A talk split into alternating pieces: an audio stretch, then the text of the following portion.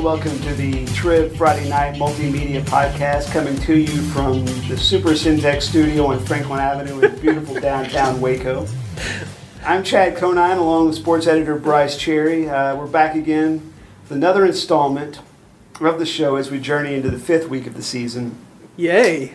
Yeah, uh, you know, I mean, I've covered five, ga- four games at this point. Going to have two more this week, and so that's six football games that I would have covered by uh, what is Friday, September 25th. So Mhm. We'll take it. thank God for small miracles, right? Yeah, no doubt. Uh, okay, so let's dive right into the pound for pound rankings because I want to use that to inform uh, some other things we'll talk about today. Yeah, so no changes, uh, and I'm going to use that as a little bit of a, maybe a criticism against the state rankings, the Texas football rankings, which those guys do a great job of covering the state. that said, I, I always thought it strange uh, when voters, when rankings voters um, bump a team down when they haven't lost or when they've continued to win, and and especially if they've won, won impressively. And um, where I'll go with that in, in a minute, but uh, so I'll run through my rankings real quick. Okay. They haven't changed. I've still got Mart number one. I've still got La Vega number 2 even after a loss. But uh, I think La Vega's schedule, you know, They is fell to four in the state rankings. yeah, well, you know, I mean, and that's fair, um, but I, I still feel like you know it'll probably be Argyle, La Vega later on. you Yeah, know. yeah. Uh, I've got Jonesboro three. I've got China Spring four and Bremond five. Uh, Connally hovering right outside of those Central Texas rankings. I think uh, certainly capable of getting back in that top five, but back it up. So Jonesboro this week, I, I'm puzzled by this. They were they were number three in the one A Division One state rankings, Right, right. and they go out and they beat Blum 53 to 18. Blum, the defending state champion in Right. that division. Now Right. a different Blum team, but nevertheless, Jonesboro sitting there four and zero. Now they're seventh. They go from third to seventh, and one of the teams above them is two and two. So I think it's Sterling City.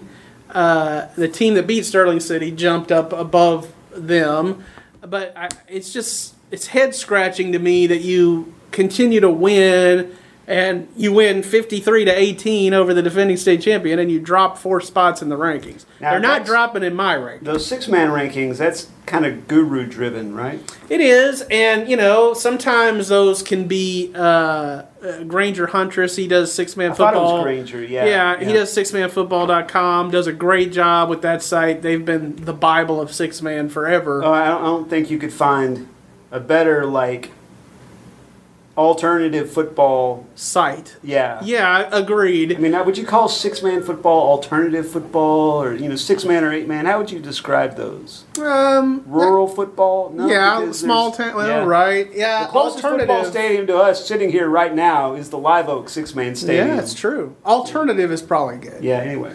Uh, but anyway, you know, yes, may, maybe he knows about some injury from Jonesboro. I haven't talked to Coach Gallegos out there recently, but uh, you know, sometimes they're driven by that kind of thing, maybe seeding, you know, down the road. But uh, Jonesboro looks like it's clicking along pretty well, so Yes. I'm keeping them at three in our rankings. Okay. So we'll come back to uh, Jonesboro in a minute. Okay. Uh, Foreshadowing. Right. I wanted to start with the rankings though because I think it leads us into another good discussion. Um, num- uh, Mart is number one in our rankings and in two A Mm-hmm. uh, or two A D two as well. They should be. I think they would probably be in the top ten of three A Division One. yeah, they've beaten several three A Right. Division ones. Right. Uh, but there are precious few teams that have even- played four games, and the only 11 man programs in the Super Centex area to get to 4 0 are Mart and Crawford. Does that indicate anything to you, if anything? it indicates that Mart and Crawford are pretty consistent. Uh, I think you know when you're going into any season and you and you're talking to these coaches about what they have and what they have back and how they're looking and whatever. Martin Crawford you know they're going to be good. I mean, uh, even in a down year, they're going to still be pretty good. And and I think you could probably throw La Vega into that mix too. You know, La Vega's not four and zero, but uh, if they had scheduled a little lighter, they absolutely would be four Right. zero. I mean, you know, And a little lighter means playing like eighth and ninth ranked teams. instead of- Right. yeah. Right, exactly. Well, they've beaten those eighth and ninth ranked Mm-hmm. teams. I mean, uh, again, it just is. It's crazy La Vega's schedule. I mean, the fact that they've uh, played four four games against top ten teams. You know Mm-hmm. that that's impressive. Uh, but yeah, those those particular schools, um, you know, are just very consistent. I think it goes back to coaching. Um, you know, Kevin Hoffman has done a, an amazing job there at Mart, and he just has that program kind of uh, th- those kids when they come in, they know the standard uh, that they have to live up to, Mm-hmm. and I think that you know infiltrates the program all the way down to like seventh grade. You know, Right, right. a- And I think it's very similar in Crawford. Obviously, they have a new coach this year in Greg Jacobs, but he's been there.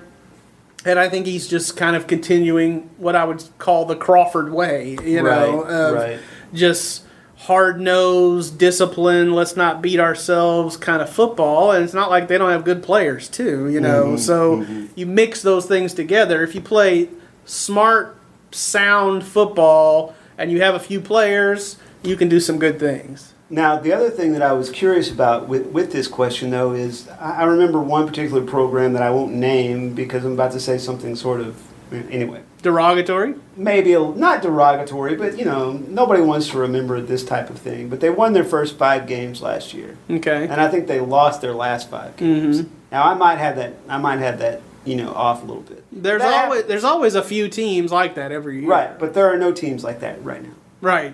Yeah, no, that's a good point. Yeah. Martin Crawford being the only undefeated. Right, Yeah. right. And, and is that because people weren't able to schedule who they wanted to schedule? People have lost game. I mean, not lost games, but had games wiped out because of COVID, or It's a great question. Uh, I still think, you know, again, China Springs undefeated, but they they aren't four and zero because Right. they didn't get all their Yeah, games in. yeah, so yeah, I think you know we're looking at a lot of COVID factors here too. You know, Mm-hmm. um, I, I still feel like Connally, China Spring.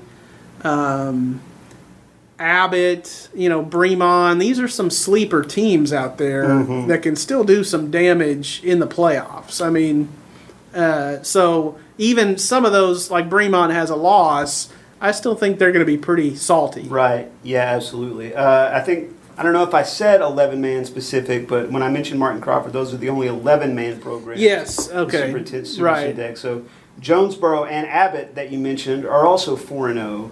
Uh, and when I'm looking at this, you know, when I'm doing the Sunday rewind and everything, and I think maybe, maybe just maybe Jonesboro and Crawford wind up in the state semifinals. What do you think? I mean, Abbott, coached by Terry Crawford. I always do that. Yeah, And, they're- and, and I'm lucky I don't do the same thing with Sam Moody and Valley Mills and Yes, well, so Valley other. Mills and Moody just played each other, and uh, yeah, we had to word that carefully in our little preview in the paper because uh, it could be a little confusing when you're talking about Coach Moody against, Against Moody. Moody, Yeah, right, yeah, yeah. So we were careful to, to call him Coach Moody. I think on every reference. Right, But, right. but um, anyway, yeah, uh, could Abbott and, and Jonesboro maybe meet in the state semis? Sure, they could. Now, um, there are some, you know, some really good teams in six man that that might prevent that from happening. Uh, but I definitely think it's a possibility. Um, to me, Abbott is is uh, resurgent, and they're having a great year. Um, they are also very reliant on Caden Johnson. I mean, um, and and you could say that maybe about a lot of six man teams. Well, you I could say guess Jonesboro is looks pretty reliant on Brandon Amelka. Yes, but they've got Sean Hernandez and Wade Foot, and you know I I, th- I feel like they spread it around a little bit more. Uh, Caden Johnson right now sitting at eleven hundred and sixty-one rushing yards at this Mhm, point in the season. games, Yeah, yeah. four games. Uh, I believe he's got about five hundred more than anybody else in our area, at least uh, in our stat leaders that we do in the paper. Um, so, you know they, they've got to keep Caden Johnson healthy, but if he Mm-hmm. is healthy I think that that Jonesboro Abbott clash is certainly on the table. Well, you know, you've covered more six man than I have, and you've you've watched it closer over the years than I have probably. Can one guy sort of elevate a team and, and, and bring bring other guys on him, kind of like you would see in basketball with one great, you know, point guard or something? Absolutely, I think one guy can elevate a team. I think it's hard for one guy to uh, win a state championship. I Mm. think you know those teams that win it in six man usually have one stud duck and then you know a couple other pretty salty players to go along with them. You know, Right. You get two or three pretty good players in six man. Okay, now you've got something. You know, because then you can kind of fill in with just your average kid, you know. I mean, six man. Uh, one of the things I love about six man is it's for all sizes. You know, I mean, uh, you might have a center that's 150 pounds. You know, uh, one of the other great things, and to me, this is a story we've got to do at some point, but. You know, the, one of the great things about six man football is that the centers, that everyone is an eligible receiver. And so uh, that, uh, a lot of times it's good to have a center that not only can you know snap the ball okay, but can go out and and, And catch it, too. Yeah, you know he's kind of the safety valve as far as the passing option goes. Right, right, absolutely. Well, let's let's shift gears again and go from our smallest schools to our biggest schools. Uh, University and Waco High start up this week. Midway has a scrimmage against Round Rock Thursday or Friday or maybe both. Yeah, JV's on Thursday. I think Friday is the varsity. Okay. So. So, but Midway starts up its season next week against Westlake, and that'll be a fantastic one to talk Absolutely. about next week.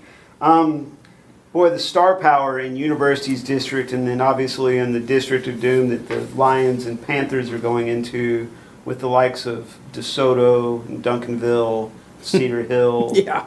Uh, it, it's just amazing. Um, in fact, I was looking at working on preview capsules, and I was doing another district. It's a six A district, and I was hard pressed to find any D one commits. Right, and I had just done this Midway Waco High district, and let, let me give you some of the names here.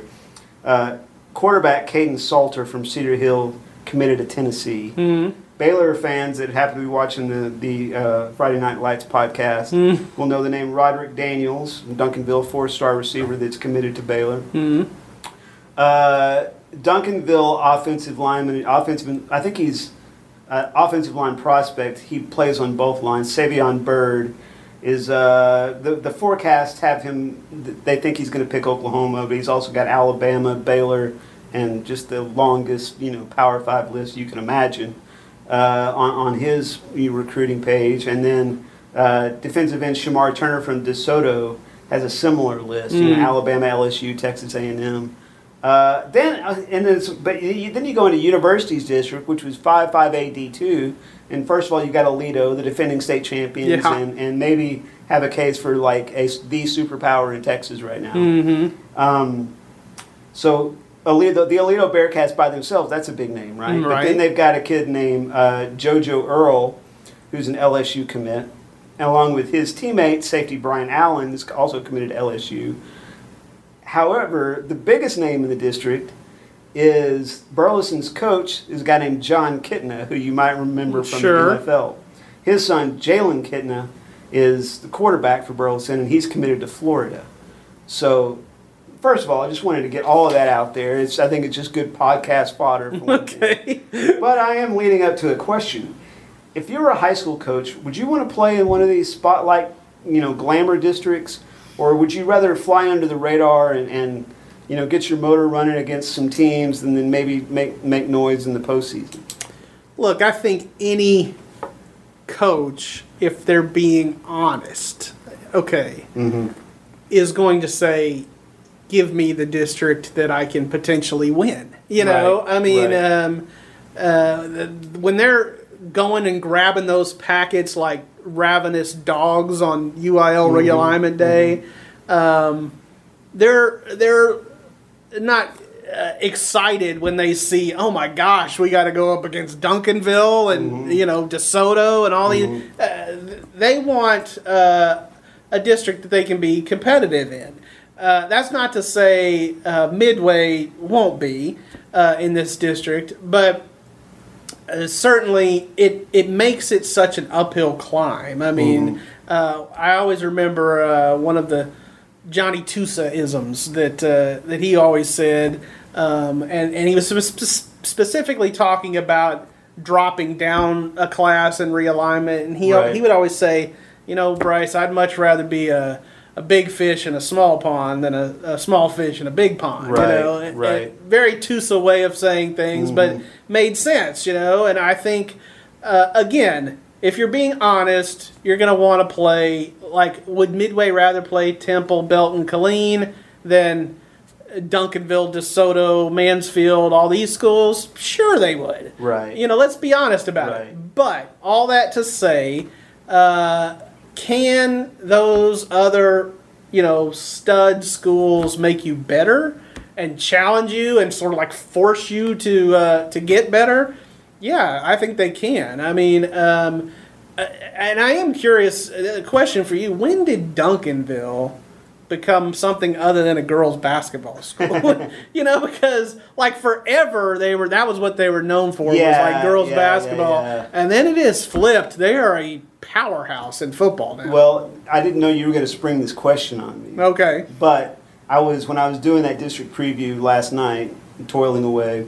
Um, there's a year where it goes from also ran even Mm-hmm. like you know losing season status to what they are now. yeah it So just flipped circle that year. Yeah, yeah. Um, if if you had put me on the spot, you know, I would I would have figured out when their coach got there and, yeah well and all that. But you did put me on the spot, and we may have to edit this. it just shows you can't think on your feet But okay, but if you're Aledo, right? right If you're Aledo and they put you in a district with, you know, maybe a couple of Fort Worth ISD schools that can't really compete with you, and maybe you know a couple of, you know, of those northern schools, uh, you know, between Fort Worth and Denton that can't compete with you, and you just look at it and you go, this is going to be boring for five weeks. Uh, it's a different question for the Aledos and the Duncanvilles Right. and the Marts of the world. Right. uh, it's a it's the same thing that Mart has dealt with on the smaller school level, Right. Where they've gone and played a bunch of bigger schools in, in non-district just so they can get at least a, a challenge. Then they go into district and they beat everybody 45, 50 Mm-hmm. to nothing, you know. And uh, I've talked to Kevin Hoffman many a week Mm-hmm. leading up to those little games where we're doing a little preview on Mart versus Hubbard or Mart versus Dawson. And this is no slight on these other schools. I'm not, but they're just not in Mart's caliber, Right. And and he well, he was Kennigan and McGregor aren't in struggling. Mark's caliber, and they're two two divisions up. Right. Yeah. He was struggling to, you know, because coaches have this sort of built-in thing where they've got to praise up the other opponent, and and he would struggle to do that with those Mm-hmm. those schools because you know when you're an Aledo or when you're a Duncanville and or when you're a Mart against certain schools, unless you just absolutely screw up everything, you're Mm-hmm. going to win and probably win convincingly. Right, right, right. Um, another uh, interesting take on this is that you mentioned uh, the Temple Killeen district. Now, 12-6A. right, 11 6 8, 12 6 8, which means they meet in the first round of the playoffs. That'll be means- fun. Yeah, and, and with uh, the way they're backed up this year, right? Uh, I don't know if our viewers are aware of this, but the 5A and 6A playoffs are going to start uh, in early December and they're going to run into January. There will be playoff games on December 24th and 26th, right? Now, if you finish fourth, or you don't finish fourth in a 6A district, you either finish first or second in D1 or D2, right? Hmm. But if you're a second place team in either division, you got a lot better chance of playing to Christmas than you do if you're a first place team in either division in 12 6A. Agree or disagree? Yeah, I agree. Yeah. Uh, uh, I think I understand the question, but uh, um, yeah, it, you were breaking it down for me the other day in terms of a, a potential midway road to through the playoffs, Right. and uh, if Midway gets in the playoffs, which I think they they just you know, okay, I think that district championship streak is probably in jeopardy. Uh, Duncanville is the team to beat in that district by far. Uh, but can Midway get back in the playoffs? Absolutely, I think they can. And um, And then they're seeing their old buddies from yeah, 6, 8. uh, so I think they can probably beat Temple or Belton or you know those schools in the first round, and then uh, and then you're looking at um, you know what who would they play in the second round? We were talking about yeah, this. uh, a northern DFW type of team, yeah. So McKinney or Garland or something. Right, like you know, Mesquite. uh, teams they've seen in the playoffs before Mm-hmm. and and gotten past. So um, yeah, it's going to be different this year where. Uh, Usually, making it to Christmas means making it to the state championship Right, game. This year, right. making it to Christmas still Third a good, round. still a good run, but it's third round. Yeah. Yeah. Well, I've got one more story to tell, but I'll save it for next week. I think you just got an important phone call. John Bechtel from uh, Fairfield. Oh, I, I thought it said Mac Rhodes from. no, it was John Bechtel. So Well, maybe we can it- tell the story. I, I could have brought John on the podcast. That would have been like fun. same thing a couple of weeks ago when Kwame Cavil from Waco High was calling. Yeah, so we, uh, just to let our viewers know, we really do talk to these coaches. Mm-hmm. I mean, you know, it's not something we make up. So, excellent. Well, that's a wrap for another week. I'll save my good story for next week. all right.